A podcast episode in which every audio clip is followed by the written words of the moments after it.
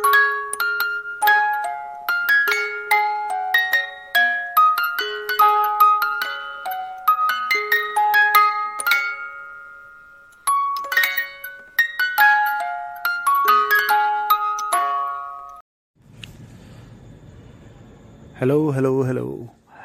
कैसे हो मेरे अलाइनमेंट ऑफ फैमिली। बहुत टाइम बाद पॉडकास्ट आ रहा है तो उसके लिए सबसे पहले तहे दिल से माफ़ी। थोड़ा सा टाइम लग गया पॉडकास्ट आने में, कुछ पर्सनल लाइफ में बिज़ी हो गए थे। सो पिछले 2-3 महीने बहुत ज़्यादा दौड़ भाग रही, बहुत ज़्यादा पर्सनल काम रहे, सो चीज़ें मैनेज नहीं हो पा रही थी। बट आई वुड ट्राई कि अब से कंसिस्टेंटली आपको पॉडकास्ट मिलता रहे। सो आज अभी तो टाइम हो गया है रात के 10:15। छत पे बैठे हुए हैं, एकदम सन्नाटा, रात का माहौल, आसमान को निहारते हुए। सोचा कुछ पुराने टॉपिक्स पे बात कर लें, कुछ शेयर कर लें अपनी लाइफ के वो किस्से जो आम ज़िंदगी में आम लोगों से या इधर उधर शेयर करना थोड़ा सा मुश्किल होता है। अब ओपन प्लेटफॉर्म है तो किसी से कोई झिझक भी नहीं होती है। आप लोग हो, इतना सपोर्ट करते हो, आप लोग इतने अच्छे से एक्सेप्ट करते हो चीज़ों को, इतने अच्छे से गाइड करते हो, तो लगता है कि यार चलो शेयर कर लेते हैं।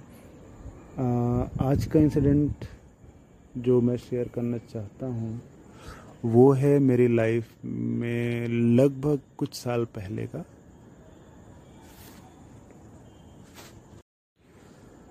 सो आज की स्टोरी होने वाली है मेरे लाइफ के ही एक्सपीरियंस से रिलेटेड।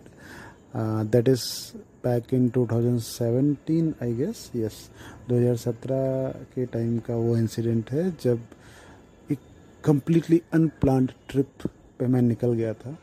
मुझे याद है मैं ऑफिस से 7-7:30 बजे के आसपास रूम पे पहुंचा और मन बहुत ज़्यादा बेचैन था, कुछ समझ में नहीं आ रहा था क्या करना चाहिए क्या नहीं। वीकेंड का टाइम था, फ्राइडे इवनिंग, लोग पार्टी कर रहे थे, मैं पार्टी में भी नहीं गया था फ्राइडे को। और बस मन में ये चल रहा था यार कुछ कुछ कुछ तो लाइफ में चेंज चाहिए। बिकॉज क्या होता है ना यार, आप जब बहुत ज़्यादा बेचैन होते हो, बहुत ज़्यादा मेंटली आप डिस्टर्ब होते हो, तो एक पीक टाइम आता है जिसके बाद आप ये सोचते हो कि बस अब बहुत हुआ, अब कुछ अलग चाहिए। काइंड ऑफ वैसी ही सिचुएशन में मैं उस समय था। तो 7-7:30 का टाइम, बिना कुछ सोचे समझे बस बैग पैक किया और निकल लिए। कहाँ के लिए जी? तो जनाब निकल लिए न्यू दिल्ली रेलवे स्टेशन के लिए। लगभग 30-35 मिनट लगते हैं मेरे रूम से पहुंचने में। अब न्यू दिल्ली रेलवे स्टेशन पहुंचे। वहां पर पहुंचने में जो आधा घंटा लगा, उस आधे घंटे में एक्चुअली डिसाइड किया कि जाना कहाँ है। 2-3 लोकेशंस मन में सोच रखी थी कि सैटरडे संडे 2 दिन का टाइम है। पहली location always all time favourite, my home town Lucknow. सोचा कि यार 2 दिन के लिए लखनऊ होके आते हैं, फैमिली से मिलते हैं, थोड़ा अच्छा लगेगा। फिर मन में ये आ रहा था कि यार डिस्टर्ब हैं तो फैमिली देखेगी इस हालत में, ये सिचुएशन में, तो पता नहीं कैसे सही रहेगा या नहीं रहेगा। सेकंड, घर के बाद जो दूसरी सबसे बेहतरीन जगह मेरे लिए है, सबसे ज़्यादा सुकून मिलता है मुझे, वो है वैष्णो देवी माता के दर्शन। थर्ड, मैंने सोचा कि इस बार थोड़ा सा हट के हिमाचल की तरफ निकलते हैं। हिमाचल के बारे में बहुत सुना था तो हिमाचल की कोई एक ट्रिप मारते हैं। और फोर्थ, कुछ पहाड़ी इलाके और भी एक्सप्लोर करने का मन था, जिनमें से कई सारे नाम सुन रखे थे, ऊटी मनाली दार्जिलिंग इस टाइप की चीज़ें। तो सोचा कि यार जो ट्रेन मिलेगी वही पकड़ के निकल जाएंगे, जो होगा वो देखा जाएगा। तो कुछ इस टाइप का माहौल था, या कह लो कुछ इस टाइप का ज़िंदगी जीने का तरीका था उस टाइम पे, कि लाइफ में जैसे भी एक्सपीरियंसेस आ रहे हैं बस आने दो, जो कुछ भी हो रहा है बस होने दो, क्योंकि हर एक चीज़ का एक सही टाइम होता है। शायद हो सकता है जिस एज ग्रुप में मैं उस टाइम था, आज से 4 साल पहले, उस टाइम वो सब कुछ करना, वो सारा कुछ एक्सपीरियंस लेना मेरे लिए बहुत ज़रूरी था। अगर वो एक्सपीरियंसेस नहीं लेता तो शायद, मुझे नहीं पता, लॉन्ग टर्म में हो सकता है कि मैं मिस कर रहा होता, या फिर आज 4 साल बाद जब मैं बैठा हूँ आपसे ये शेयर कर रहा हूँ, अगर मैंने वो उस तरह की ट्रिप्स ना करी होती अपने उस एज ग्रुप में, तो आज मेरे पास बताने के लिए किस्से नहीं होते। तो दोस्त, आप भी अगर ऐसी एज ग्रुप में हो तो डेफिनेटली अपने लिए कुछ ना कुछ रैंडम, कुछ ना कुछ बिंदास ट्राई ज़रूर करना। डेफिनेटली आपको एक टाइम के बाद में बहुत अच्छा लगेगा। सुनने वालों के लिए, देखने वालों के लिए, जो आपको जानते हैं उनके लिए ये सब बहुत ज़्यादा क्रेज़ी होगा कि यार बिना कुछ प्लान किए निकल जा रहे हो, बिना किसी प्री प्लानिंग के, बिना किसी सपोर्ट के, बिना किसी के साथ निकले जा रहे हो। सबसे बड़ी बात, सोलो ट्रैवलिंग करता था मैं उस टाइम पे, तो इस टाइप की चीज़ें सुनने में बहुत ऑकवर्ड लगती हैं, ख़ासतौर पे जब आप उस बैकग्राउंड से बिलोंग नहीं करते। सो आधा घंटे का ये जो सफ़र था मेरा दिल्ली रेलवे स्टेशन तक का, तो इस आधे घंटे के सफ़र में ये तय किया कि 2 ट्रेन देखी जाएंगी। इंटरनेट पे चेक किया था, एक वैष्णो देवी कटरा धाम को सीधे ट्रेन जाती है जो लगभग 8:30 बजे चलती है, और दूसरी जो दार्जिलिंग की ओर जाती है। दोनों ट्रेन में से पता किया, सोचा कि देखेंगे, जो ट्रेन अगर टाइम पे पहुंच गए तो कटरा की ट्रेन पकड़ लेंगे, लेट हो गया तो दार्जिलिंग निकल जाएंगे, और उससे भी लेट हो गया तो 10 बजे अपनी लखनऊ मेल तो जिंदाबाद है। अब कुछ हुआ यूँ कि मेट्रो स्टेशन पर मुझे याद है लगभग 8:15 बजे पहुँचाऊँगा, और मेरे पास 15 मिनट थे शायद, या 15 से 20 मिनट थे, और जो दौड़ लगाई है ना दिल्ली के मेट्रो स्टेशन से लेके प्लेटफॉर्म तक। जो लोग दिल्ली से बिलोंग करते हैं और दिल्ली रेल मेट्रो स्टेशन पे जिनका आना जाना हुआ है तो जानते होंगे कि दिल्ली मेट्रो स्टेशन से एग्ज़िट ले लोगे, वो सीढ़ियाँ आप चढ़ जाओगे, वो रूटीन है, कोई प्रॉब्लम नहीं है। डेली मेट्रो से सफ़र करने वालों के लिए कोई दिक्कत की बात नहीं। दिक्कत कहाँ होती है? दिक्कत तब होती है जब आप उस अंडरग्राउंड लोकेशन से ग्राउंड लेवल पे जाने के लिए वो लंबी सी सीढ़ियाँ चढ़ते हो। वो सीढ़ियाँ भाई साहब थका देने वाली होती है, और ख़ासतौर पे जब आप दौड़ रहे हो, सामने भीड़ हो, आपको पता हो कि आपको ट्रेन पकड़नी है। माय गुडनेस, भागे किसी तरीके से। और एक प्रो टिप देता हूँ कि अगर आपके पास टिकट नहीं है, आपको टिकट लेनी है, तो फिर आप सीधे अपर फ्लोर पे चले जाइए नई दिल्ली रेलवे स्टेशन पे, वहाँ पे टिकट खरीदिए और वहीं से आप ऊपर ही ऊपर जिस प्लेटफॉर्म पे जाना चाहें जा सकते हैं। वो सिक्योरिटी की लाइन बहुत छोटी होती है और बहुत कम होती है। इवन आपको टिकट नहीं भी लेनी, आपके पास पहले से टिकट है, और कोई सीज़न में आप निकल रहे हो, होली दिवाली टाइप के, और आपको देखते हो कि बहुत लंबी लंबी लाइनें हैं, या तो आप जहां कुली साइड में खड़े होते हैं एक लेफ़्ट साइड में, वहां से आप एंट्री कर लो, या फिर आप सीधे ऊपर चले जाओ, ऊपर जहां पे टिकट्स मिल रही होती हैं वहां पे लाइन में लग जाओ, आराम से निकल जाओगे। खैर भीड़ कम थी, भागते हुए गया, प्लेटफॉर्म का पता करते हुए गया, और लकीली आई थिंक 5 मिनट बचे होंगे ट्रेन को निकलने में, मैं पहुँच गया। और यू वुड बी सरप्राइज्ड कि उस टाइम पर मैं जनरल डब्बे में सफ़र किया करता था। ऐसा नहीं था कि मजबूरी थी या कुछ वैसा था, बस एक क्रेज़ था कि यार ठीक है ना, जो काम 200 रुपये में हो रहा है उसके लिए 500 रुपये क्यों खर्चा करना। आज बहुत ज़्यादा सोचना पड़ेगा कि अगर मुझे जनरल डब्बे में इतना लंबा ओवरनाइट जर्नी करना हो, क्योंकि आज शायद वो आलस आ गया है या फिर शायद कंफर्ट लेवल पे पहुंच चुके हैं। लेकिन उस टाइम वो सारे क्रेज़, वो सारी फन एक्टिविटीज़ बहुत मज़ेदार थी।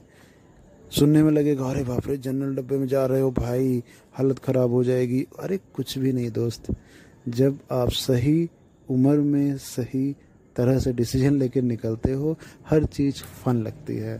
खैर उस ट्रेन को पकड़ा, ट्रेन में जनरल डब्बे की ओर भागा, जनरल डब्बे में घुस करके मुझे याद है मैंने सबसे पहले कसम खा रखी थी कि नीचे की सीट तो देखनी है नहीं भाई साहब, ऊपर वाली सीट पे कब्जा करो।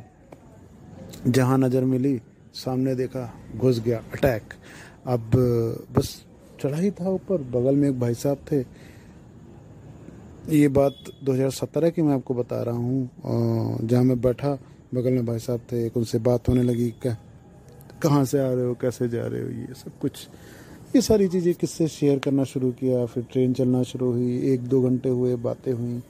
तो मेरी आदत थी ज़्यादा मुझे बात करना पसंद नहीं था, ख़ासतौर पे तब जब सामने वाला मेरे को थोड़ा सा भी बोलते ना सस्पिशियस लगे, या सस्पिशियस नहीं कहेंगे, मिस्टीरियस लगे, क्योंकि बातें जब खुल के हों दोनों तरफ से तब तो अच्छा लगता है, लेकिन सामने वाला अगर मिस्ट्री की तरह बन के आए तो थोड़ा सा ऑकवर्ड लगता है। तो मैंने भी अवॉइड करने की कोशिश करी कुछ टाइम बाद, और यू वुड बी सरप्राइज्ड कि उनके साथ में 1-1.5 घंटे बात हुई मेरी, और वो डिस्कशन कह लो या वो कनेक्शन कह लो इतना अच्छा बना कि आज भी हम लोग फ़ोन नंबर शेयर है, कभी कभार बात करते रहते हैं। सो काफ़ी कुछ हुआ, उन्होंने कुछ ऐसी बातें बताई कि मैं भी सरप्राइज़ रह गया। कुछ एस्ट्रोलॉजी वाली चीज़ें बताना शुरू किया, मैं मान नहीं रहा था। कुछ ऐसे सीक्रेट्स शेयर करना शुरू किए मेरे बारे में कि मेरी लाइफ में क्या हो रहा है, क्यों हो रहा है, इस टाइप की चीज़ों को लेकर के। तो थोड़ा सा ऑकवर्ड लगा कि यार ये बंदा तो बहुत सही बोल रहा है। फिर लगा कि नहीं यार, ये लोग ये जो भी चीज़ें एस्ट्रोलॉजर्स बोलते हैं, तो ये तो कॉमन क्वेश्चंस को, कॉमन टॉपिक्स को उठाते हैं जो हर एक की लाइफ में होती हैं। यार पैसे की कमी किसको नहीं है, सबको है। जॉब की प्रॉब्लम किसको नहीं है, सबको है। लव लाइफ किसकी ख़राब नहीं है, सबकी है।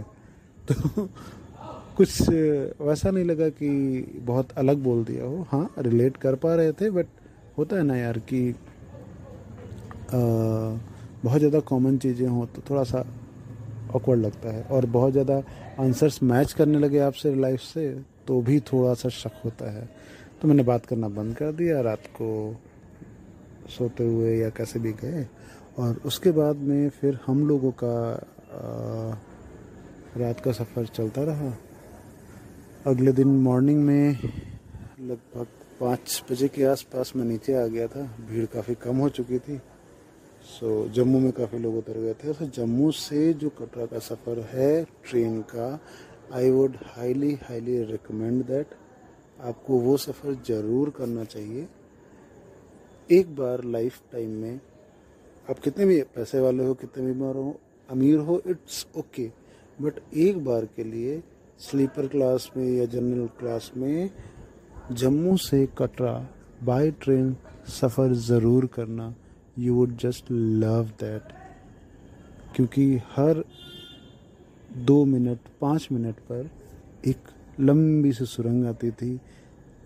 उजाले में आप चल रहे हो, अचानक से दूर देखते हो तो अंधेरा, खिड़की से झांक करके हल्का हल्का अंधेरा, और ट्रेन उसी की ओर चुक चुक करते हुए भागती हुई जा रही। एकदम से अंधेरे के अंदर, चारों तरफ अंधेरा। आपको ट्रेन में भी कुछ नहीं दिख रहा है, आपको बाहर भी कुछ नहीं दिख रहा है।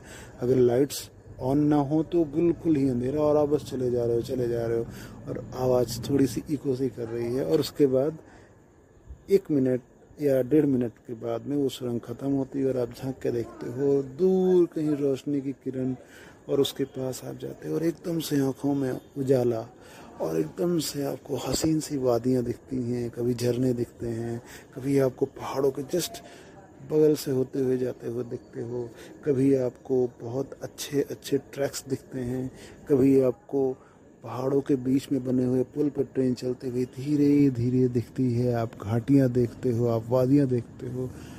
I am just telling you, आप कंप्लीटली खो जाते हो। कुछ इस तरह का सफ़र रहता है जम्मू से कटरा का। अब आप पहुँचे कटरा पहुँचे 8-8:30 बजे के आसपास, और जब कटरा पहुँच गए तब रियलाइज़ हुआ कि यार बड़ा काम कर दिया। क्योंकि ये जो मेरा ट्रिप था, मैं आपको बताऊँ, solo trip unplanned to an unplanned location, ये मेरा पहली बार था। वैष्णो देवी पहले भी गया था, 2011 में गया था, फ्रेंड्स के साथ में 1 हफ्ता रुक के आया। 2015 में गया था, फ्रेंड के साथ में 3-4 दिन रुक के आया। बट 2017 में जब मैं गया, दैट वाज द मोमेंट जब मैं पहली बार अकेले इतने लंबे सफ़र पे बिना किसी प्लानिंग के घूम रहा था। और मज़ेदार बात ये है कि बस वहाँ पहुँच कर मैंने मम्मी को बताया, हाँ मम्मी वैष्णो देवी पहुँच गए हैं। मम्मी को अच्छा भी लगा, गुस्सा भी आया, बता तो देते, बट ठीक है, उस उम्र में ये सब अच्छा रहता है। अब पहुंच तो गए कटरा, सैटरडे के सुबह सुबह 2 दिन हैं। मंडे को वापस ऑफिस भी पहुंचना है, ऑफिस भी ज्वाइन करना है। तो कुछ नहीं किया, आराम से स्टेशन पे बैठे और प्लान करना शुरू किया। ऐसे चढ़ाई करेंगे, इतने टाइम यहाँ रुकेंगे, इतने टाइम बाणगंगा पे रुकेंगे, इतने टाइम दर्शन करेंगे। ये सारी प्लानिंग मन में चलने लगी और दिमाग ही दिमाग में कैलकुलेट कर रहे थे कि वापस आने में कितना टाइम लगेगा। ट्रेन पकड़नी है तो शाम की पकड़नी है संडे की, ताकि मंडे अर्ली मॉर्निंग पहुँच जाएँ, रूम पे पहुँच के फ्रेश होके फिर ऑफिस पहुँच जाएँ। ये सारी कैलकुलेशन करते करते आधा एक घंटा लग गया, बैठे रहे। और भाई साहब वहाँ मैंने बजा दिए 10। तो लेट तो हो गया क्योंकि सोच रखा था 7, साढ़े 7 बजे पहुँचेंगे, 10 बजे तक तो बाणगंगा। और 10 बजे भाई साहब हम बैठे थे यहाँ। सो प्लानिंग हो गई है, एकदम मन ही मन में बना लिया कि ठीक है जाके पर्ची कटवानी। और मन ही मन में रिवाइज कर रहे हैं कि क्या क्या एक्टिविटीज़ करनी होती हैं। इतना तो क्लियर था, कोई होटल नहीं लेना, कोई धर्मशाला में नहीं रुकना। बस एक प्रॉब्लम होगी नहाने की, वो बाणगंगा पे हो जाएगा। फ्रेश होने के लिए कोई दिक्कत नहीं है, वो बहुत सारी फैसिलिटीज़ हैं, तो काम चल जाएगा। सो 10 बजे झोला उठाया और पैदल निकलना शुरू। जैसे ही स्टेशन से बाहर निकला, ये याद था कि ऑटो जाते हैं, रिक्शा जाते हैं। फिर ये भी पता था कि यार ऑटो रिक्शा तो हमेशा ही करते थे, एक बार पैदल चल के देखते हैं। तो कटरा स्टेशन से ले कर के जहाँ पे वो रसीदें कटती हैं ना वैष्णो देवी पे, कटरा की मेन मार्केट में, वहाँ तक गली कूचों से होते हुए पैदल चले गए।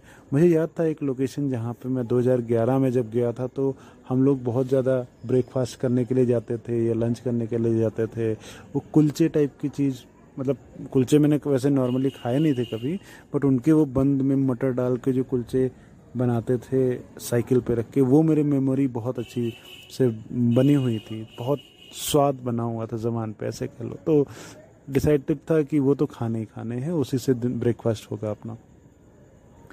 बाहर निकले तो गलियों से होते हुए सामने पहाड़ को देखते हुए, मन में जितनी भी प्रॉब्लम्स है उन सब के बारे में सोचते हुए, एंजॉय करते हुए आराम से चले जा रहे थे। अब ये तो सफ़र था, अभी जर्नी स्टार्ट होने का। इसके बाद काफ़ी इंटरेस्टिंग जर्नी रही। कैसे मैं पर्ची कटा करके कटरा के होते हुए भवन की चढ़ाई शुरू करी, कैसे मैंने सिक्योरिटी चेकिंग करवा करके वहाँ पर रुका, कैसे बाणगंगा पे रुक करके वो नज़ारे देखे, कैसे मैं अलग अलग रास्तों से होते हुए चढ़ाई कर रहा था, कैसे मैंने सीढ़ियों को मैंने नॉर्मल रास्ते छोड़ करके सीढ़ियों पे जाना प्रेफर किया, कैसे वहाँ पे छोटे छोटे बच्चे मिल जाया करते थे और उनके साथ गप्पे मारने में बैठ जाया करता था, कैसे कोई भी रैंडम इंसान मिल गया उसके साथ हाय हेलो करना शुरू, और कैसे अपनी सारी टेंशन्स को भूल करके सिर्फ और सिर्फ लाइफ को जी रहा था। ये सब कुछ बताऊँगा अपने अगले पॉडकास्ट एपिसोड में। अगर आपको यहाँ तक की जर्नी, यहाँ तक की कहानी पसंद आई हो, फॉलो सब्सक्राइब ज़रूर करना। और मिलते हैं आपको अगले पॉडकास्ट में। यूट्यूब पे भी अवेलेबल हैं, स्पॉटिफाई पे भी अवेलेबल हैं, गाना, जितने भी आपके म्यूज़िक प्लेटफॉर्म्स हैं, हर जगह ये पॉडकास्ट अवेलेबल है। तो प्लीज़ फॉलो ज़रूर कर लेना जिस किसी भी प्लेटफॉर्म पे हो।